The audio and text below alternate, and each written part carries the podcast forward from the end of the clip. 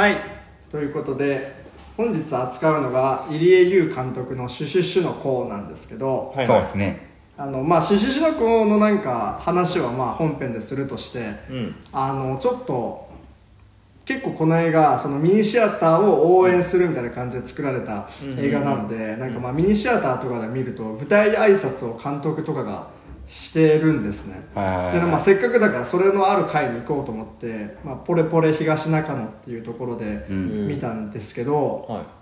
あのそこで、まあ、見終わった後に監督たちの舞台挨拶があって、まあ、入江監督ですよ、まあ、入江優監督と俺の話みたいな本編ちょっとしますけど、うん。俺の話って単純に入江え二人で話したといや全然話してないですけど入江優監督をどうずっと今まで追っかけてきたかって話を後でするんですけど、はいはい。でそこででもそのその俺の会に登壇してたのが「シュシュシュの子」との監督の入江優監督と、はい。あと「シュシュシュの子」の撮ってる時の学生ボランティアみたいな人たちああはい。あれが大学生だもんね。そうそうそう、はいはいはいはい。結構なんかその撮影部、まあ、実際その機材とかいろいろやったりとかあとまあ演出部とか制作部の人たちがそれぞれ集まってて、うん。でも全然なんか普通の大学生の人たちえじゃあもちろん同い年とか？あ全然同い年だった。なんか一人の人はうん。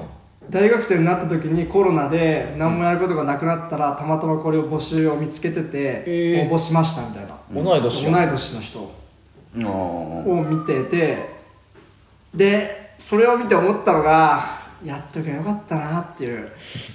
ああなんか言ってたね角田。いやなんかやっぱそうこういういやもちろんねそのコロナ禍でいろいろなんかまあその比較的我々はこう楽しい大学生活を過ごしてる方ですけど、うんうん。まあこの映画に携わるってのはやっぱまあ二度とできない経験かなと思って確かにね。うんうん。そう考えるとやっぱ絶対言っとくべきだったかなってやっぱ思いましたね。え知ってたのその時は？だってなんかツイッターかなんかでさ募集したんでしょ確かにリエイあーそう。それはリアルタイムで見てたの？あ全然見てた見てた。ああそうなんだ。うんやろうかなと思ったの。うん、なんかそう最初にそうオーディションみたいなのやっててオーディションはなんか本当もう何千人の中から選びましたみたいな感じだったから、まあ、そこで結構倍率高いんだなと思ってスルーしてたのあったんだけどそれ以降学生ボランティアもやってたっぽくて、まあ、応募ししとけばよかったかなってやっぱ思い出しました。なんかこうあんまりこう俺もそれ以降ちゃんと調べてなかったりしてたんで、はいはいはい。うん、まあそうそうちょっと惜しいよな。大学の大学生の時にさこうできることってやっぱこう決まってくるじゃん。そうだね。で大人になってからだとさ大学生、あなんだ？もう大学生ん？大学卒業してから大人になってさこうあのやることってもう限られてくるじゃん。だそうだね。から今しかできないこととかがさ、うんうんうん。いっぱいあるから。そうね。うん。でましてこういう感じで作られる映画も次あるか分かんないしね。なんかそのうんボランティアでうん。大規模な入江優監督っていうまあそのまあ結構メジャーな監督がこんだけこうボランティアスタッフを集めて作るっていうのは。そうだよねすごいね。そうそういう意味でもすごい映画だなと思いました。はい。はい。いやシュシュシュの子語っていきますか。はい。はい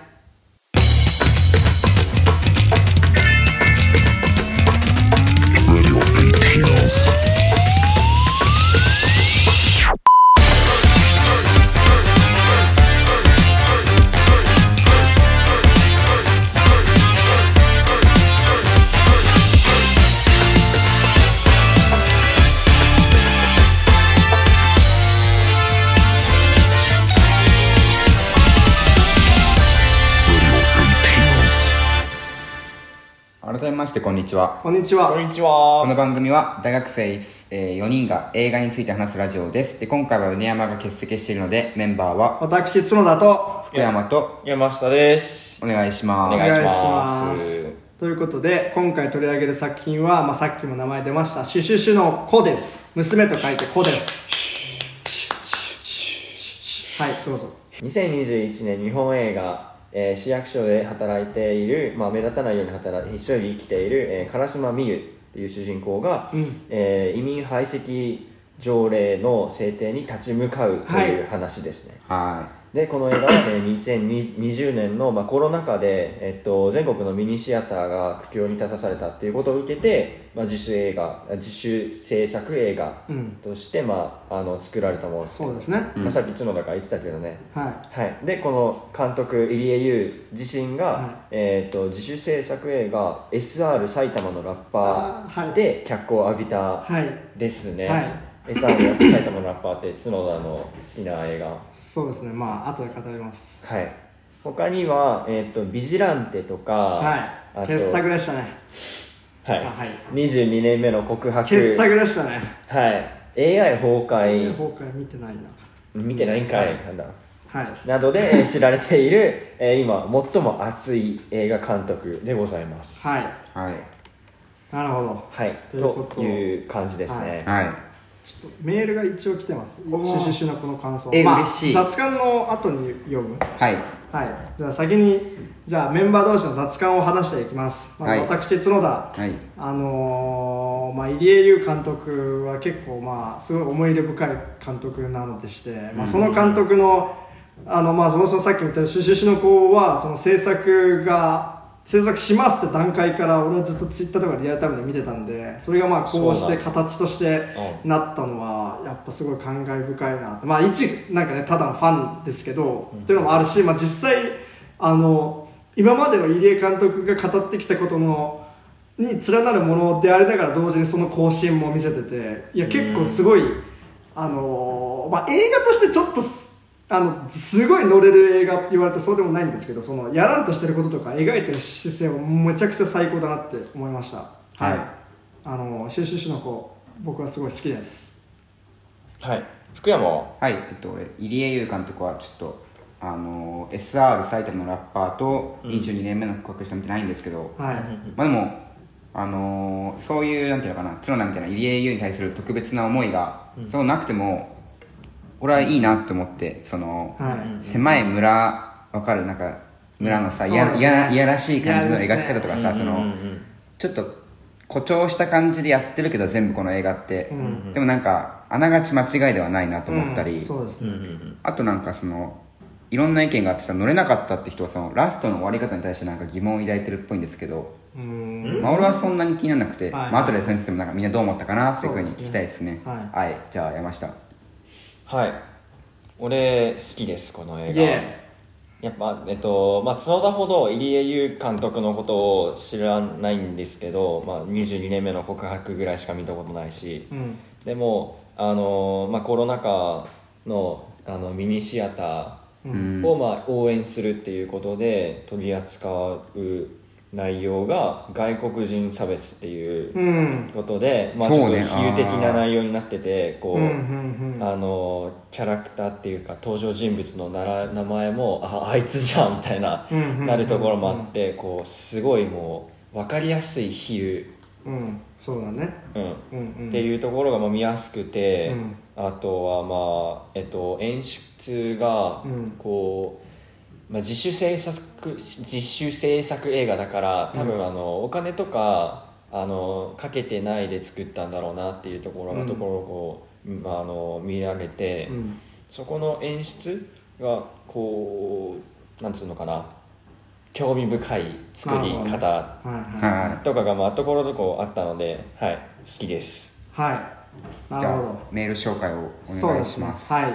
なんでまあ今回ちょっとまあメールを1通いただいたので先にそちらを読みます、はい。まあまあ多分大丈夫。かなちょっと一応なんか公式のシュシュシュのこの公式の方で結構その、まあ主人公のミユカラスのミユのキャラクターのまあある重要なネタバレをちょっとあのできる限りしないでくださいみたいなことを言ってるんででこのメールには一応そのキャラクターに関する言及があるので、まあ、そこはちょっとこうまだ見てない方はそこを見ないで聞かないでちょっとお願いするって感じ。ですあじゃあこっからネタバレありっていそううふうにですね。はい。認識していただければ。はいはい。はい。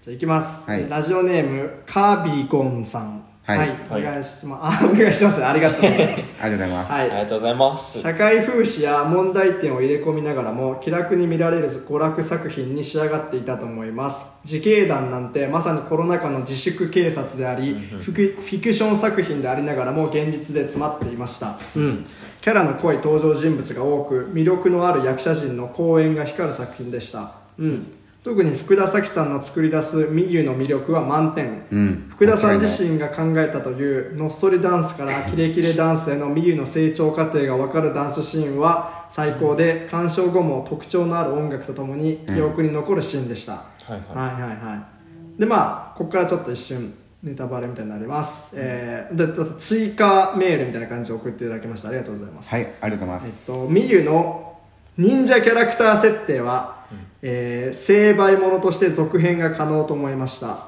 別の土地に行ってまた気持ちよく成敗してもらいたい。なるほど。はいはいはい。うん。別の土地に行って。まあそうっすね。確かに。はあ。そこもちょっと俺後で言えるかもしれない、う。んはい。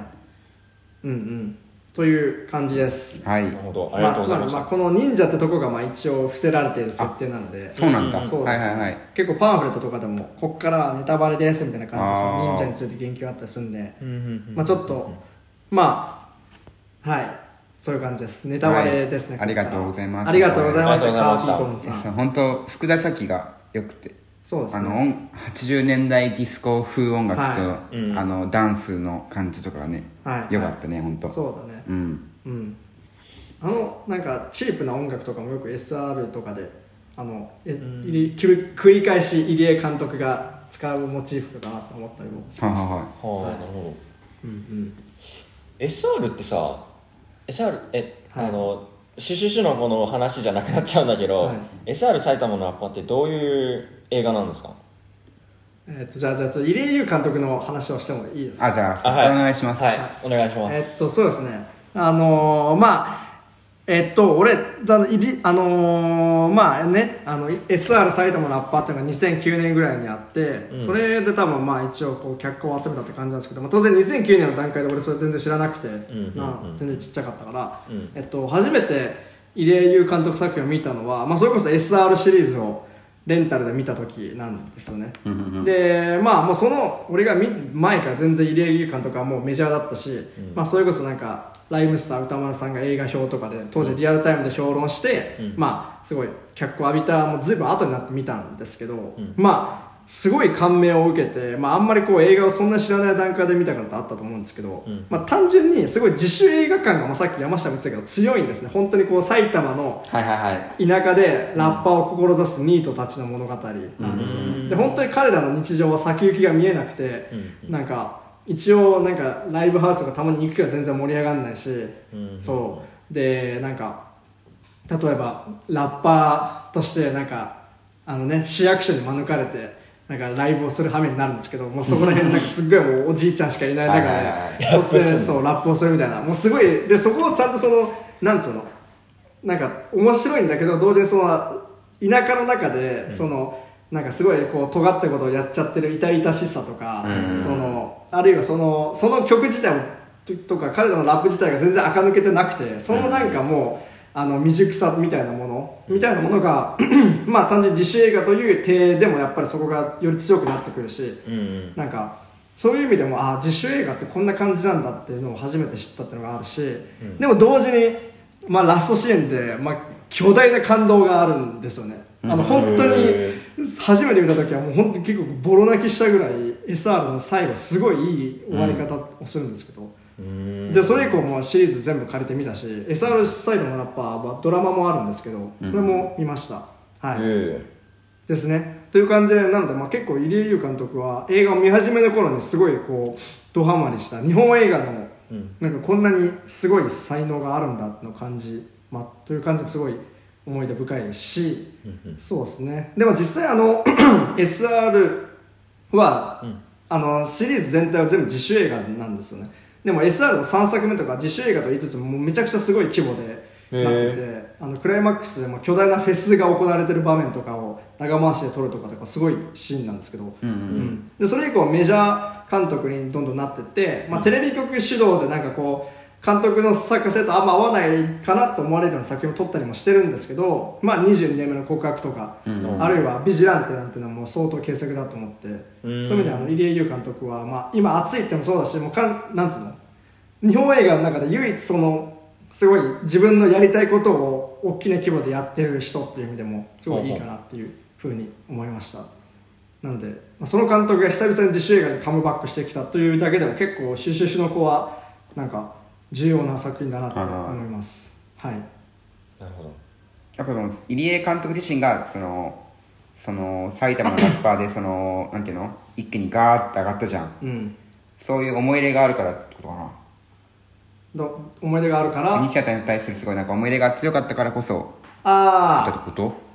まあそうだね。単純にそのまあ入江監督自身が学生の頃すごいミニシアターに通っててっていうのもあるし、ね。はいはい。まあもちろん SR みたいなその自主映画とかその新人の映画をかけてくれる場所としてミニシアターはすごい、うんうんうん。あのあのすごい大事だと思ってるっていうこともあって、まあ、そういう意味でもやっぱミニシアターへの恩返しはあるのかなと思いました。OK です。なんですけど、まあはい。ちなみにミニシアターで言うと、まあ、この映画に関して言えばてかまあこの映画っていうかまあこの世相全体に言えることだと思うんですけどその、ミニシアターは単にそのなんかその普通のシネコンに対するミニシアターっていう感じももちろんあるんだけどそのもう社会全体に対するオルタナティブとしての場所なんだなってやっぱこの映画を見て思って、その単純に例えばシネコンでかかっている大きなキラキラした大作映画じゃないような新人の映画だったりすごいこう無名の映画だったりなんか尖ってる映画を見れるという意味ではミニシアターは重要なんだけど、もう単純にその世間一般の価値観みたいなものは全然関係ない場所としてのミニシアターというか、だから例えば入江監督自身学生の頃すごいその学校とか行きづらかったけど、まあ、ミニシアターに通うところだけが救いだったみたいな、うん。そういうことも言ってて、まあ、それはまあなんなら自分の中にも重なるところはあるし、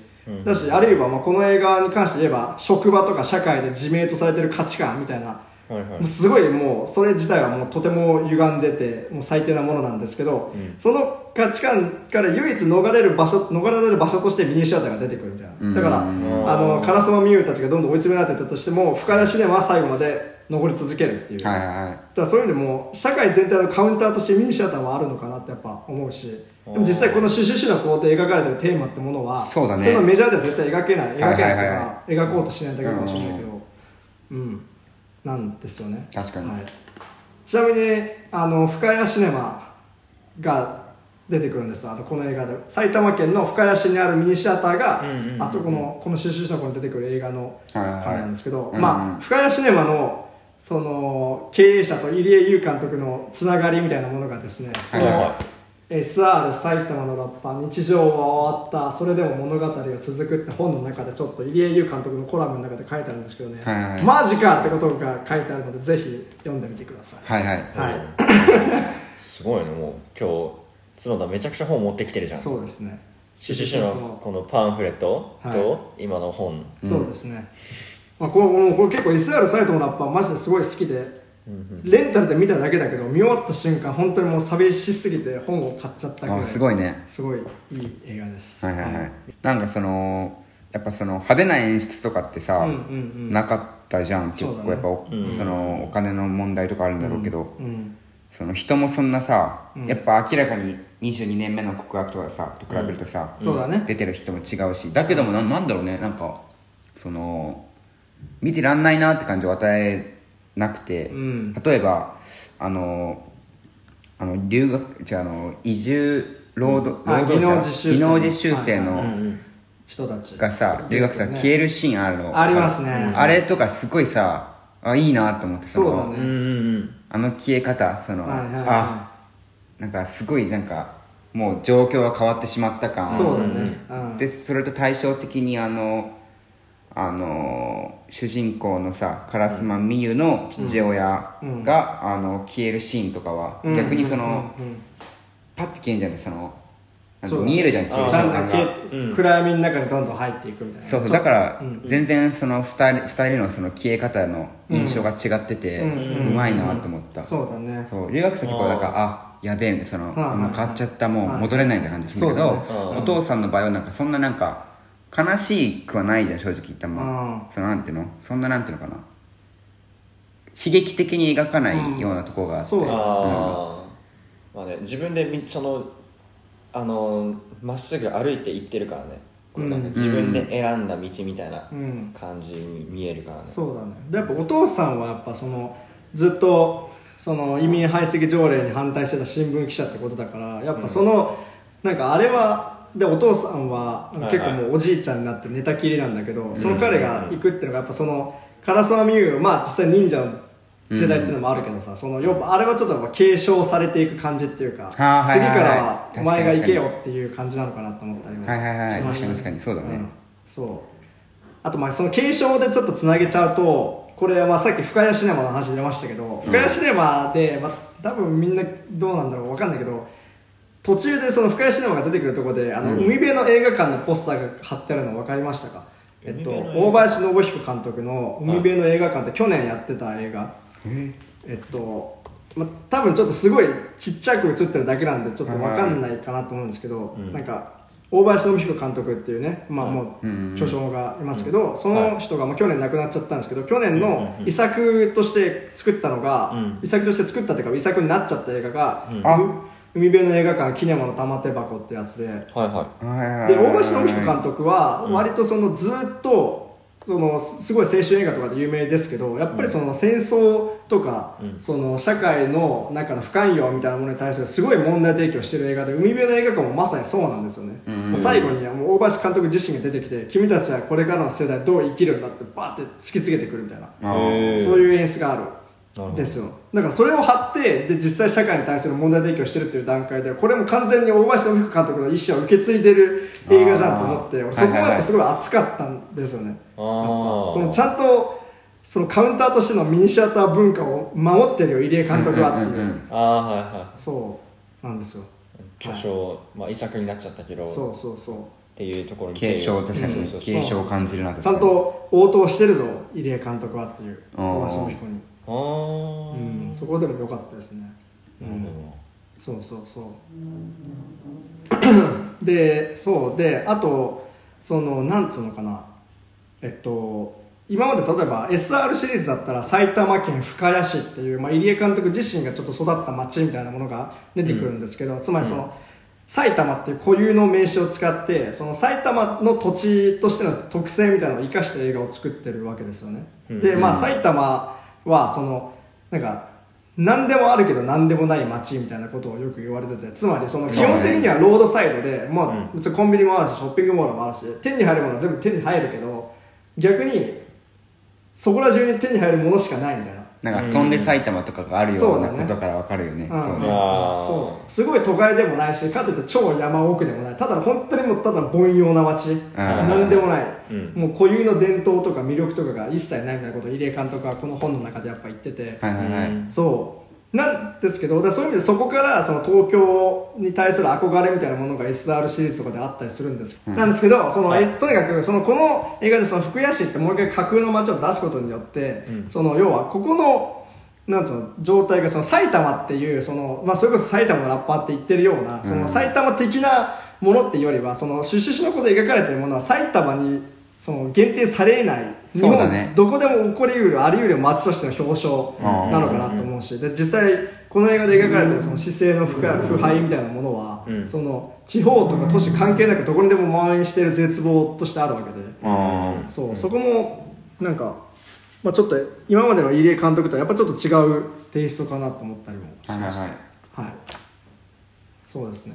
うん。なるほどあの埼玉のラッパーはまあ今めちゃくちゃ話してたじゃん、はい。あの22年目の告白とか AI ほあ AI 評価見てないのか。はい。22年目の告白とかはどうなの？どどうなのえこのあの入江監督的にはなんかこう。ああえっと えっと22年目の告白は、うん。えっとまあ、確かに藤原竜也とか出ててで原作もあるし、はい。すごいそのまあ、いわゆるなんか日本のそのサスペンスミステリーがよくあるジャンルものの中ですごいよくできてるってのもあるし、ん。でも同時にやっぱ入江監督の作家性もやっぱそこあるっていうのがやっぱそこがやっぱすごいいいその入江監督のポジションなのかなと思ったりまして、そのやっぱりあの22年目の告白もその日本のまあ中で描かれてたそのなんかそこの、まあ、とあるまあ事件があって、その対する絶望感みたいなものと、まあ、それからどうにか逃げていく。日本から脱出してアメリカかどっか行くみたいなそういう結末にもなってたりするところはやっぱ SR で埼玉から都会に行くみたいな、そういうテーマにもつながるし、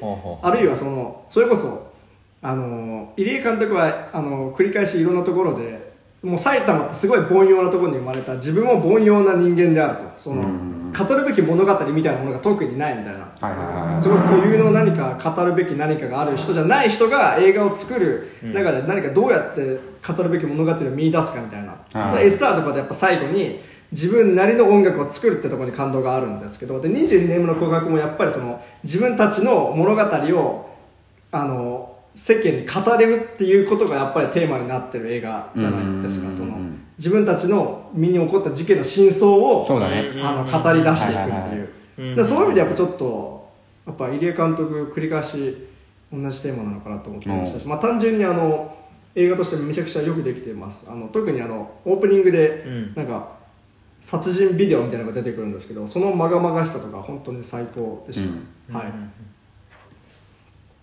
シュシュの子はどう他に思うことは？うんなんかコメディパートに関してはどう思いましたか、その俺は、うん。バカっぽくて面白いでしょっていうさ、なんか多いじゃん。なんか多いじゃん結構そういうさ、うん。なんていうの？俺たちバカなことやってるぜウェイみたいなさ面白い感じじゃなくてその、ん。それをあんま感じさせなかった、うん。バカっぽいことやっててもそれをさ面白いでしょって感じ出してなかったのがうん好感度高かったなあとなんか劇場結構笑ってたしなんかみんな割と、あとはミニシアターで多分入江優のファンがいっぱいいたから、はいってのもあるんだろうけど、結構会場があったかくて、はいはいはいはい。はいまあ、良かったかなって思う。あとだただなんかそのデジタルには詳しいっていうやつは別に俺そんなにあ あんまり俺それは乗れなかったんだけど。え俺ああそこ大好きだった。そうなんだ。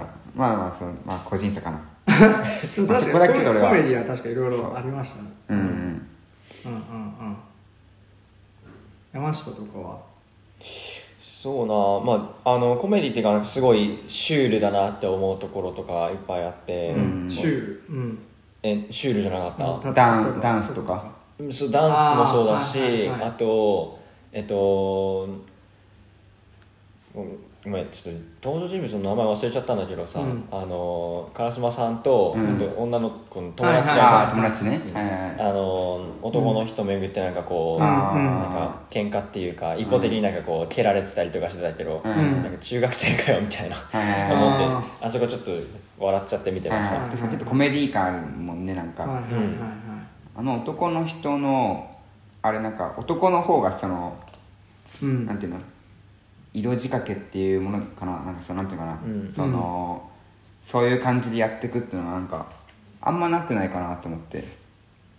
男ああその女の人ミユに言い寄ってくる男実際さ、そのキスしたりりさ、カーセックスまでしたわけじゃん、はいはいはなんかそのよくある展開は女の人の方が男の方人の方にそうやってやるってパターンが多いけどいうん。今回男の人がなんかやったのはちょっとなんか俺的にはあなんか珍しいよなっていうふうに思った珍しい。うん。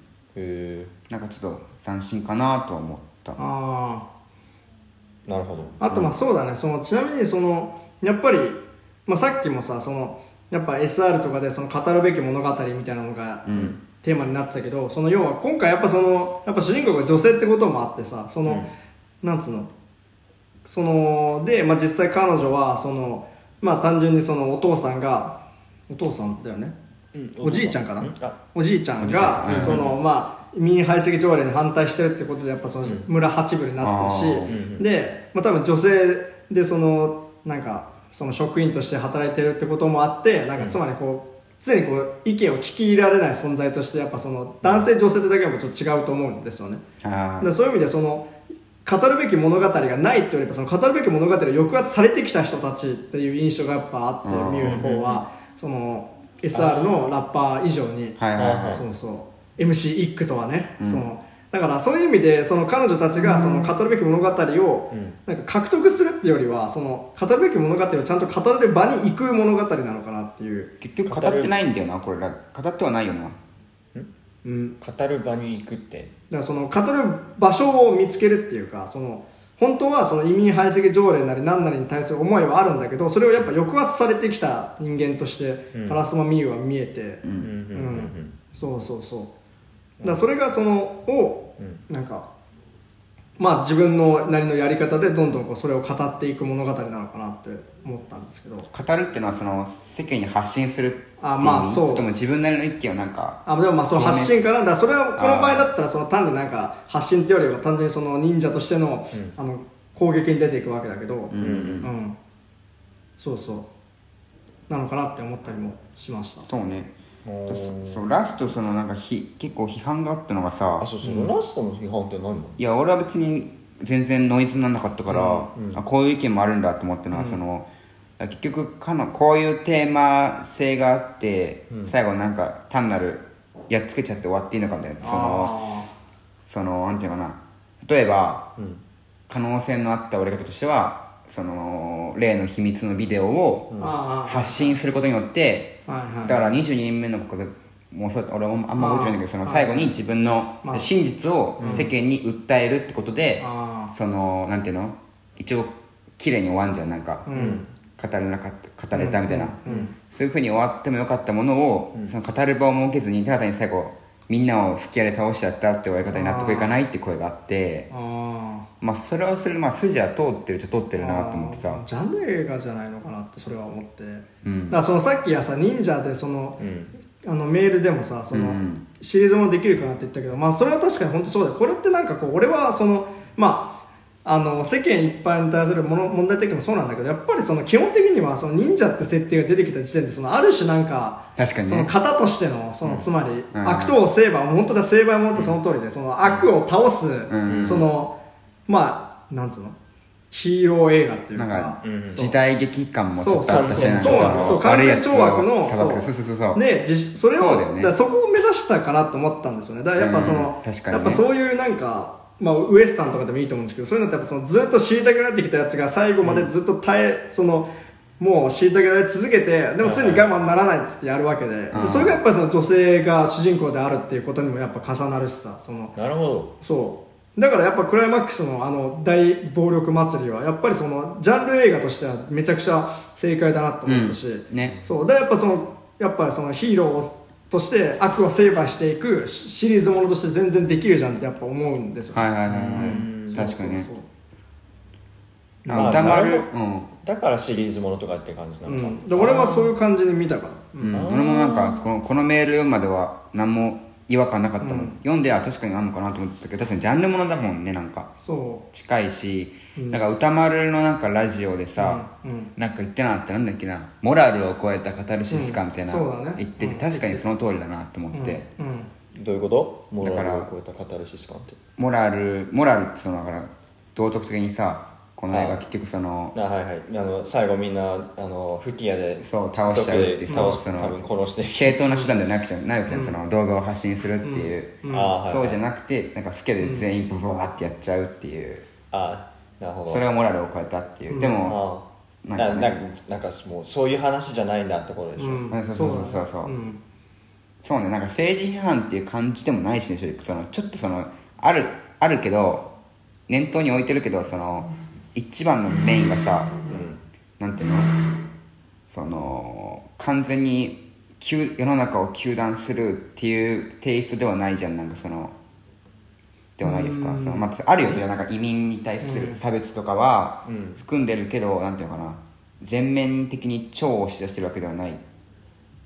うん。まあうん。どうですか？そうかな、なんかむしろそのつまりその悪党を成敗するっていうジャンル映画昔からあって、うんそこをやるんだけどそれがそのジャンル映画としてちょっとバカにされてきたけども同時にその世相を映していたその鏡としてあるわけでだからそこれもやっぱそこにのっとってるっていうか確かにジャンル映画としてコミカルだったりとか笑えたりまあ低予算としてチープなところもあるけど同時にでもそこに対する怒りみたいなものはその普遍的に作り手の中にあるっていう、まあ、それこそ例えば入江優監督がその、まあ、割とそのよくなんかオマージュとかそのなんか影響を受けたとして語ってる深作金次監督の映画とかってやっぱそうなんですよね、その基本はヤクザものなんだけどそこのヤクザの中に描かれているなんか怒りなりその不条理性みたいなものは当時の社会情勢をちゃんと反映しているみたいな、あー。そういう仁義なき戦いが広島の原爆で始まるとかそうですけど、だからそういう意味でやっぱりそのなんつうのかなそのポリティカルな話題をそのジャンル映画の中でやるっていうなんかその反骨精神みたいなものはあー確かに常にあるかなと思って。そうだね。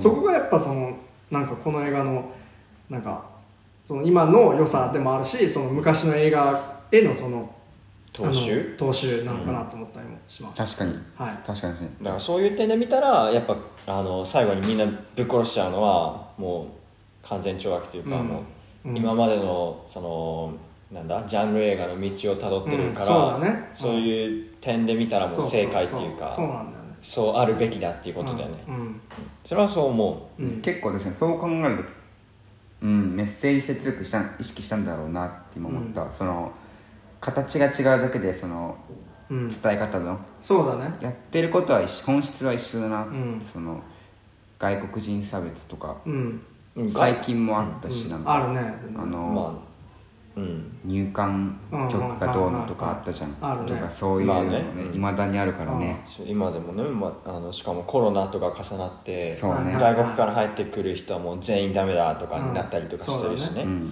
うん。外国人差別のことじゃなくないって思うんだよねこのどういうこと？どういうこと外国人差別って言ってるけどあの結局はミニシアターをあの外国人にこうなんか当てはめてんじゃないかなって。がこの映画で言ってる外国人差別っていうのはあのミニシアター差別のなんか比喩じゃないかなって見てた俺は。うん。でミニシアターは差別されてるわけではなくない、差別っていうかなんかこうまあ、抑圧、うん。今コロナか禍でさこう自粛自粛で追い込まれて、うん。でまあなんか差別っていうかこう今はうん。うん、うん。なあのなんだ？その批判の矛先が向きがちだよね。そうそうそうそうそう。コロナ始まった直後とかやっぱ映画館とかそう。確かに確かに確かに。確かにうんそうね。でどんどん閉鎖とかにも追い込まれてるわけじゃん,、うんうんうん。それに対してのなんか完全懲悪的なああのメッセージを持たせたんじゃないかなって俺は見てた割とでもまあそれはその、まあ、さっきそのカウンターとしてミニシアターがあるみたいなこと言いましたけどその、はい。まあやっぱりそのやっぱその映画って誰どういう人のためにあるかっていうとさその社会的な、うん。そのまあ、芸術そのもので言ってみるかもしれないけどさその、うん。なんかその世間一般のなんかマジョリティに対するオルタナティブとしてあるわけでそれは例えば、まあ、日本における外国人だったり、うん。そのなんかすごい政治の中心のに対するその一般職人職員だったりとか、うん。まああの普通のなんかあの大衆に対するまあミニシアターというのもあるしだそのいろんなその、あらゆるマイノリティに対するなんかすごい視視点のある映画だなって思うからー。まあどどれでもあるんじゃないと思うし、あなるほど、うん、そうそうそう、まあ。まあ、あるいはまあ女性というものもあるかもしれないし、うん、村八部に。そうそうそうの意見だね。そう。ね合わないマイノリティに対する。うんうんうん。とかね、うん。それはあると思う。そまああのなんでなんでこのあのミニシアターの,、あの比喩かって思ったかっていうと、あのこの映画の中の新しい市長の名前がもうまんま小池なのね、うん。小池さんじゃん、うん。で市長派の自警団ってみんなあの緑色の小池グリーンじゃんって思ってもうそういう目で見てたわ。あーだからこのえっと、うん福谷市だっけ、ううん。があの東京都うん。のなんつうのかな縮小図みたいな、っていうふうに見てたの。でも実際まあ東京都がじゃあ今果たして外国人に対して寛容な街かって言われたらそんなことは全然ないしねうんまあ日本日本全体日として本全体もそうだし。ううん。ん俺の友達が今ルーマニア人の友達があのなんかががあの学部が、まあ、そういう学部だからルーマルーマニア人の友達がいるんですけど、その人が今、まあ、やっと、えっと、自分の国に一回帰って、でもう一回入国しようとしてるね、あーなんだけどもうワクチン2回打ってるのに、うん。そういうの日本政府が無視して、うん。またなんかあの隔離しなきゃいけないとか、ちょっと面倒くさいことになってるらしいの。うんうんうん。まあそれはなんか差別っていうのもなんか普通になんか組織の問題でもあると思うけどねそのなんかまあいいや。その話はずれちゃうからいいかな。えそのそれはまあまあまあ、ねまあ、差別もあるけどうん。うん。なるほどなるほどそうね。あとまあその今のそのグリーンのあれで言うとさ、まあ、ライブサルタムとかも言ってましたけどそのやっぱ彼らのちなみにあの入江優監督はそのビジランテっていうすごいけもう本当にビジランテ大傑作だと思うんですけどその、まあ、それもやっぱその埼玉かどっかのその郊外で、うん。あのまあ、描かれる、まあ、それはもうちょっとあのなんならドストエフスキーのカラマーザフの兄弟みたいなその3兄弟の話なんですけどあのビジランテはあの結構本当にもう陰惨などんどんもうなんか割とそのヤクザとかも出てくるようなどんどんすごい陰惨な犯罪劇になっていく映画なんですね、うん。で、うんビジランテの中でも途中でその外国人差別中国人労働者に対する差別シーンみたいなのがあるんですけど、そこで描かれるのがもうすっごいあのビジランテですごい強烈なシーンでそのそれで外国人差別それこそビジランテっていうような自警団が出てくるんですけど、その自警団はに入ってくすごいあの印象的なキャラクターとして、まあ、もうなんかいわゆるそのオタクっていうか、そのお金も全然なくて、うん。なんかあの社会に対してその仕事も定職もつけなくてみたいなそういう若者が出てきてもう鬱憤溜まってるみたいなそういうやつがどんどん外国人に対するはけ口を見つけていくみたいな、うん。そういうあのなんか描かれ方をしてるんですよねなんか。その完全に自分のやり場のない怒りみたいなものを外国人にぶつけてしまうみたいな、うん。で最後の方でもうそいつが、うあのなんかもう完全に暴走した時にその仲間と一緒に自転車2人乗りしながらスコップを持って外国人をなんかやりに行くシーンがあるんですよね。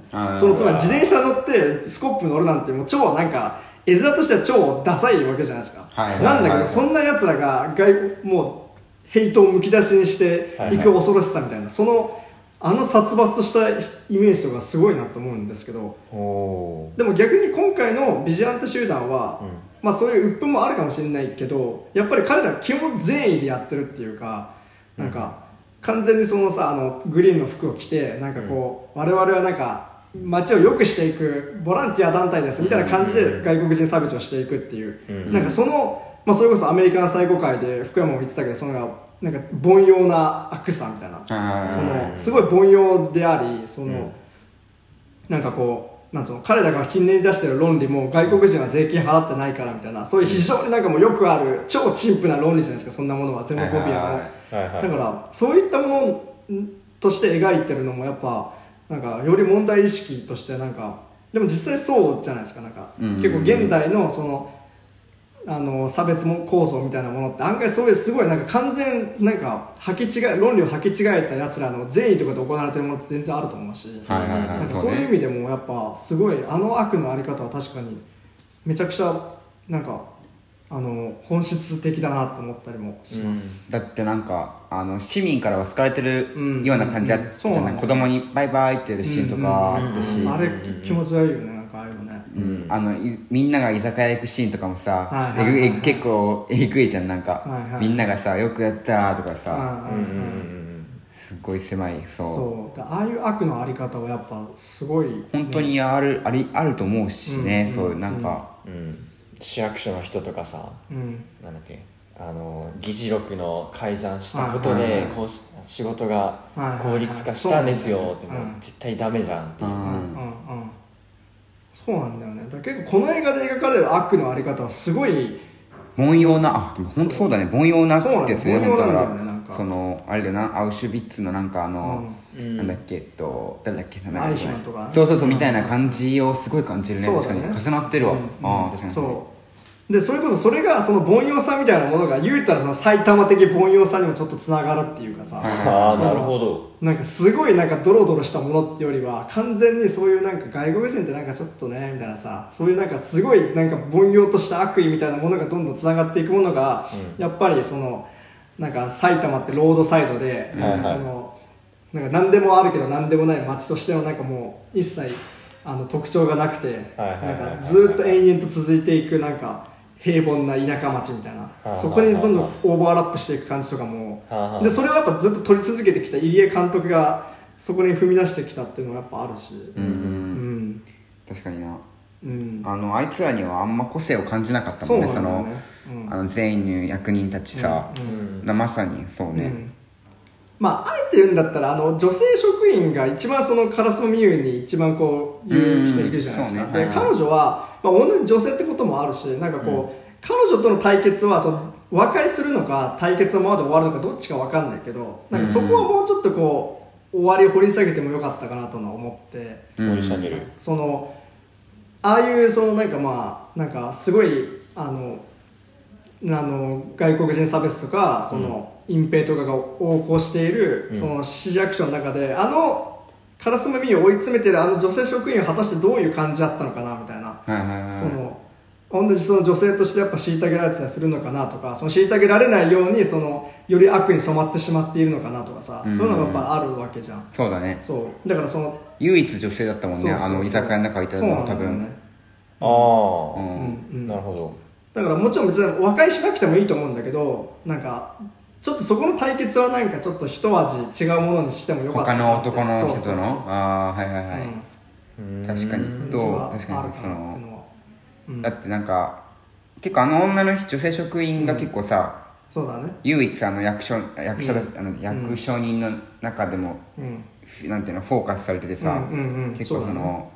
見つかりました。はいはいとかさ、はいなんていうのちょっとそのその女性のであるから抑圧受けてるはいはからこそなんかその頑張んなきゃいけないみたいそうだね。なっていうのもあそういう視線で見たら確かに結構感じた、感じるわけで、上から認められるために言われたことは何でもするみたいな、うん。これに使われてるけどみたいな、う。ん。で上司にもどんどんどんどん媚び売って、うんうんなんかもう付き合ったりするみたいな、あそうあとすごいやっぱあのさその唐沢美優に繰り返しそのなんか言うのがそのその思想云々の前にその面倒くさいんですけどみたいな。こんななんかあなたのお父おじいちゃん説得しなきゃいけなくてみたいな、あーすげえ仕事なんか確無駄な仕事増えて超大変なんですけどみたいなさ。あれもやっぱりそのなんかその仕事の論理みたいなもので、で多分ああいうなんかさそのなんつうの？なんか例えばあの遺族のところに行くところとかもさ、うんうん。遺族だっけ？なんかなんかあのうん。自殺あ自殺した。そうだそうそう。のところとかもさやっぱそうああいうなんかそのその外面を保つところにやっぱ女性がやり玉に挙げられてる感じなのかなとも思ったりもするし、ん。なんかでかつ彼女はその中でもそのそ仕事の論理の中でも疲れ果てながらも、なんかもうここやっていくしかないからって感じでやってるわけでだから彼女は結構もうちょっと掘り下げてもよかったかなって思う。確かにね。なんかただの悪人として描くよりは、うん。確かに、うんせっかくちょっとフォーカスしてんだから、うんあの人にっていうのはちょっと思ったかな、うん、うん。確かに。なるほどな。あのー、だってなんで休日に行かなきゃいけないのっつってあのー家に行ったのはあの彼女だったうん。じゃん、うんうんうんね。うんうんうん。でなんかあの暴行を加えたのはあの自警団のやつらでなんか。うん。確かに女の人がそのなんていうのかな、ん。交渉役みたいな感じそうそうなんだよでねうん。みたいな感じはあったね確かに。ずっと、凡庸な悪に使われてる存在ってこと、うん。うん。だからその人自身が悪じゃなくてその人、うん。まあなんか使われてる存在。うん。うん。そう。ね。うん。多分だからそうああいうしそのすごいさあの市市長みたいなああいう悪がその動かせてしまうぐらいのちっちゃい町の中ではやっぱりそっちに乗っかった方がいいっていうさその論理なのかなと思うかな、うん。なるほど。日和見主義ってこと？日和見主義っていうかその仕事をやっていくにあたって、うん。それこそさここんぐらいの悪事はみんなやってるから目つぶろうよみたいなさ、あーそういうなんかこうでそういうなんかなんつうのかなそういう一個一個のなんか悪、ちっちゃい悪が積み重なって結局外国人排斥とかにも行くわけでさ、うん。そのだからなんかこう日和の趣味ってよりはそのなんかすごいもうだんだんそのちっちゃい街の中で積み重なっていた悪意のシステムの中にもうみんな順応していくみたいな、うんうん。でもそこででもその女性として行くのか普通のその自警団の中の男性として行くかやっぱちょっとさ重みとしてはやっぱ違うと思うんだよね、うん。まあ圧倒的に数もさだってそうそうそうそう。男があんな女の人あの人だけっていうあのあの中にいたのは。そう。だからなんかそこの対比はもっとしてもいいかなってちょっと思ったかなってせっかく女の人を起用したからなんかね確かにな。うん。うん。なるほど。うんうんうんななんですか。いやそういう見方もあるんだなって。あはい。なんだろうね。うん。あとまあその例えば入江優監督でまあ結構トレードマーク的な演出としてやっぱその長回し演出があって SR シリーズがあって毎回その最後にすごい長回しで主人公たちがラップをするシーンが結構毎回あるんですけど、へでもそれはそのさっきも言ったけどその要は凡人な人間たちがもう語るべき物語がない中でどうにかそのひねりだ音楽をひねり出して過程を長回しで描くってことなんですけど、うん。割と逆に今回はそのカラスモユ自身は自分は忍者だってことを知って、この移民排斥条例に対する怒りもある時点でだん割とすぐにさその攻撃に転じていくから、うん。そのそれはまあどんどんへし折られるんだけど最初の方は。うん。っていうふうに考えるとあんまこう長回しでこうじっくりその彼女が何か何かをやるっていう産声を上げるのを見せるっていうよりは、まあもうちょっとジャンル映画的な展開にガンって振り切るのかなと思って、そのじっくりとした長回しの中ですごいことが起こるみたいなものを演出してないのは、うん。まあそういうテーマの違いなのかなって思ったりもしましうんうんうんそうなるほ彼女自身はどれくらいあったのね移民排斥条例にそのだもう一個の批判点としてはなんか彼女のなんていうのあれが見えにくいみたいな、まあ、確かに彼女は最初その差別条例なんか良くないよって言ってたけども、ん。なんかそのぼんやりとしたそれに対する批判っていうなふうに取れなくなななんでおなんでおおじいちゃんはこの条例にはい反対してんのって聞くシーンがあっておじいちゃんが、うんうん関東大震災の時って言ってて、うんなんかっていう批判点もあって。うん。彼女自身がそんなになんか強いなんていうの信念を持って動いてるように見えなかったっていう批判もあったんだよね。どう思いますか？そうか。うーん。でも割と自分でなんかあの工場のところに行ったりとか、うん。なんか結構確かにねそうだよね。自分で活動してる感じあがするそうあれだよね彼女はあのそれもある移民の排斥に対する差別、その怒りうん。うん。うん。もあるけどそれと同同等もしくはそれ以上にあの井浦新演じるあの、はいはいはいはいあのすごい寄り添ってくれる仲間、村八分される中唯一と言ってもいいくらい寄り添ってくれるあの人が死んじゃったっていうなんかそれに対する復讐みたいな復讐っていうかなんか、そうだね。まあそういうのも結構強かったんだろうな、うん。うんうんうん。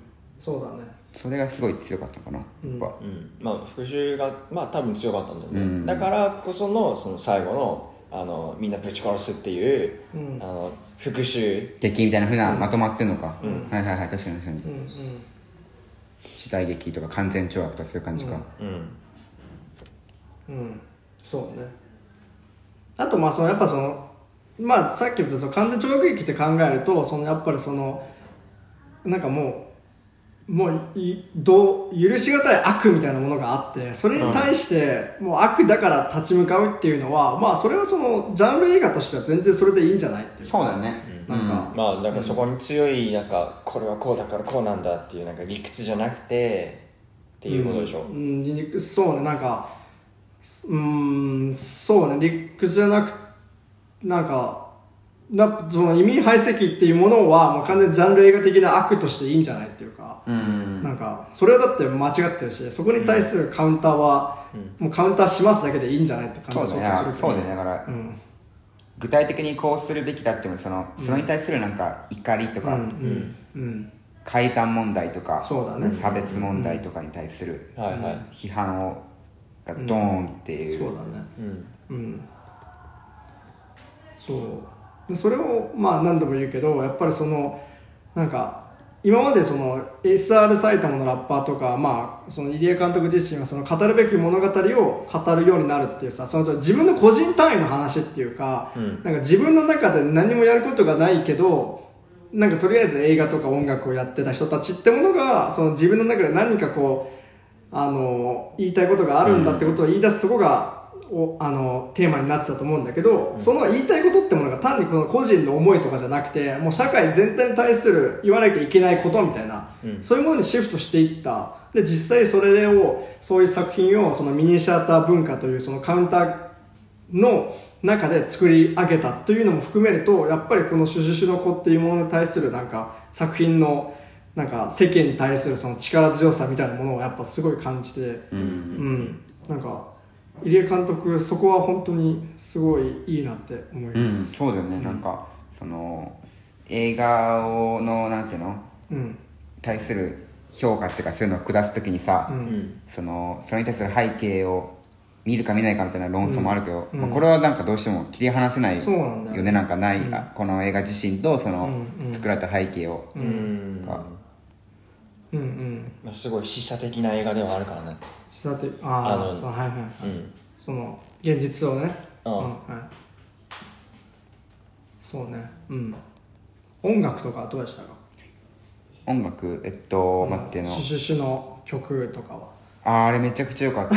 あれ探したんだけど見つかんなくてさあそうなんだ。ないのかおそらくないんだよね多分。その曲名すらもなんかそのめちゃくちゃ検索かけたのうにん全く見つかんなくて音楽って何の何の音楽のこと？シュッシュッシューみたいな感じでなんか。ああはいはい。あの踊ってたやつ。はいはいはい。マジじゃなくてうん。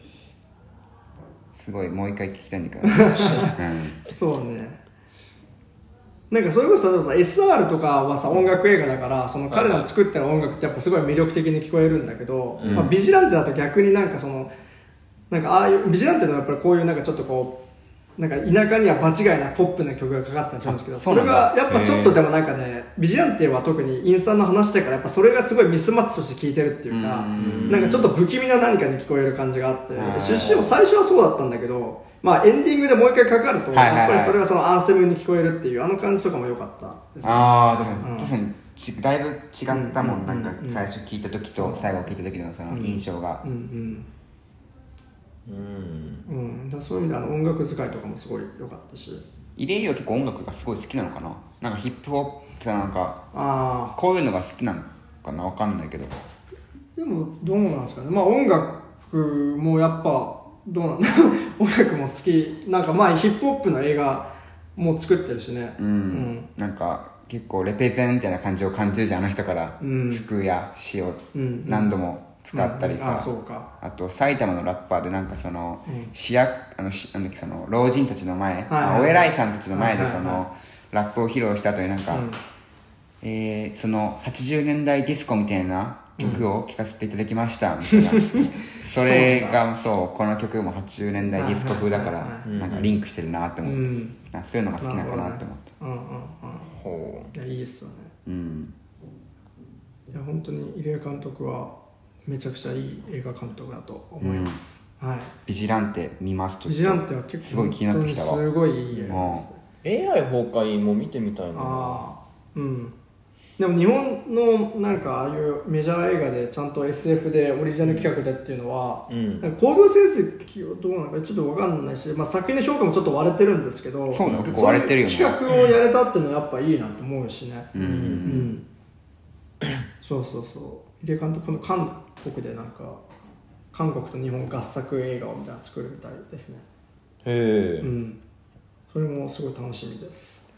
なるほど。今後に期待っていうわけですか、うん。そうそう埼玉のラッパーを見てみたい。埼玉のラッパーのそのドラマも入江優監督。そうですね。へえ。はいはいはい。それこそ例えば埼玉のラッパーのドラマだとその埼玉のラッパーはそのいまあ、言うても2009年10年前だからさそのラップももうめちゃくちゃ垢抜けないわけですよね。そう俺が見た時はそれ、うん。俺が見たのはそれだったからうん、うん、そうそう感じ。そうなんだけどドラマはその垢抜けなさみたいなものに対する切迫度がやっぱ強くて、 Creepy Nuts がちょっと出てたと思うんですけどその最後の方に、そうなんだ。はいはいはい。つまりその今の現在進行形のラップに全然追いつけてない焦りみたいなのがちょっとあったりして、そことかもやっぱ面白かったですねドラマ版とか。こうやって見ると入江悠すごいなんかさその大衆にマッチするような映画を作ってるわけじゃんいろいろ、うん。だからそのいわゆるさその、うん。ね。ジップとかすっごい宣伝されてる系の映画とかドラマ、ネメシスとか最近もそうじゃんかそいうのを作ってる。一方でなんかそのこういうなんていうのカウンター的なのもまだ作るっていうなんかうん。すごいすごいな本当にだからめちゃくちゃ応援したいですよね。なるほど。うん。まあ俺もうあのフィルマークスのなんか点数とかよくあの、考えてからなんかこう映画見るかとか考えちゃうんですけど、まあ入江優監督、まあ、えあの点数的にはそんな高くないのが多いのかなっていうことでちょっとあんまりあのちょっと注目してなかったんですよ、うん。なんだけど、まあ、あの今後ね見ていきたいなって思いました。そうまあ平均点はね疑うべきです。はい。あ平均点だからねあんま気にしない方がいいよねこういう点数ね。うん。本当に良かったです、そういうことはやっぱ SR サイドのラッパー2とかは女子ラッパーの話だし、そうそういう意味でもやっぱその田舎の中で生きていく女性っていうのもやっぱテーマ通じるし。うーん。なるほど。うん。そうね。あとまあああの新生かまってちゃんの映画も撮ったりしてます。それも結構ああちなみにその SR とかもそうですけど入江監督やっぱその新人映画、まあ、今回も学生ボランティアとか使ったりとか福田咲さんを使ったりもそうですけど、もう福田咲さんは新人っていうよりはなんかまあその新たな一面を描いたって感じですけど、うん。そのやっぱりその役者の使い方やっぱすごい良くて、SR に出てくるラッパーとかって主演ではないけど今でも全然見えるんですよあの3人とかって、脇役とかで全然出てくる人だし、うんあの新生かまってちゃんロックンロールは鳴りやまないってやつだとまだブレイクする直前の二階堂ふみが出てますあのへー。まだうん。本当2011年とかだからまだ全然、本当直前の二階堂ふみさんが出てたりもするすごいな。そういう意味でもやっぱりそのなんかうんそのまあオーディションとか毎回やってるかわかんないけど、そのなんかちゃんとその役者をなんか魅力的に描くのとかもすごいいいなと思うしね。うーん。うん。うんなるほ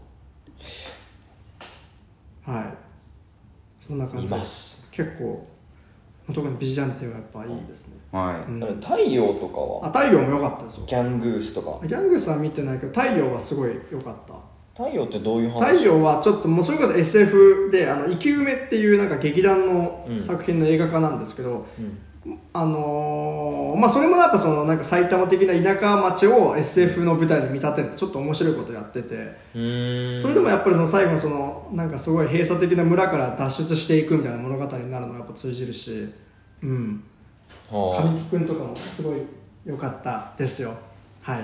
太陽。なるほど。っていう感じですかねっていう感じじですかね。はい。じゃあエンディングにはい。行きましょはい。そうですよね。はいそれでは次回扱う作品を決めるルーレットを回します。メンバー推薦作品を4本話題作は1本合計5本から選びます。1枠角田モンタナの目撃者テイラー・シェリダン監督脚本アンジェリーナ・ジョリー主演の山火事映画です。2枠。福山えー、ゆゆ子の天秤。はい。これあのー今作のあの「シュシュシュの子」を見る予告編で出てきてへえなんかそのテーマも結構その正義とは何かみたいな、うん。あごめんなさいちょっと優子のた天秤でした。すいません。はい、って感じでそのラジオで扱うのにもなるほど。多分結構向いてるしまあでも絶対面白いへえなっていう感じですね。なるほど。はい。ほじゃあ3枠山下。うレミニセンス。はい。ヒュージャックマン主演、えージョナサン・ノーラン監督あ監督じゃない制作。で監督がえっとリサ・ジョイ。はいはいはまあ、はいはい。あの映画館でめちゃくちゃこう推してる。いそうですね、ので、まあちょっと見てみてもいいんじゃないかなっていう。はいじゃあ4枠米山。はい、アナザーラウンド、はい。突然出てきいきなり出てきた。えーアナザーラウンドですね、はい、はい外国語映画賞、まあ、今は国際長編映画賞って呼ばれるようになりましたけどアカデミー賞を取りました。なるほど。えーマツ・ミケルセン主演。なんかお酒を飲み続ける男の話だけどそんな楽しい話でもなさそうで ちょっと気になっています。はい。はい。はいで5枠話題作がオールド、はい。オールド。ナイト・シャマラン。いいです。イエイイエイシャマランって前作がミスターからそうだね。まああイはい。まあまシャマラン実家を抵当に入れて映画を作ったのかなうん。え何それ？まあミスターガラスとかそういう感じで作ってます。じゃあルーレットを回します。はい。どうなるかな？どうなるかな？なんでも主人の子とかもね結果レールで扱ってめちゃくちゃ良かったんで。ねすごい何でも大丈夫ですよ。良かったですお？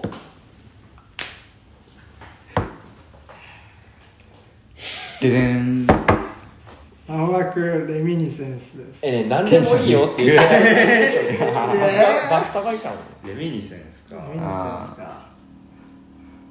まあまあまあまあまあまあまああ。まあじゃあインセプション感あるやつか。すごいインセプション感あるなって思ったけどまあ。変えますか？まあでもえでも広告広告すごいから、まあそのまああれじゃない？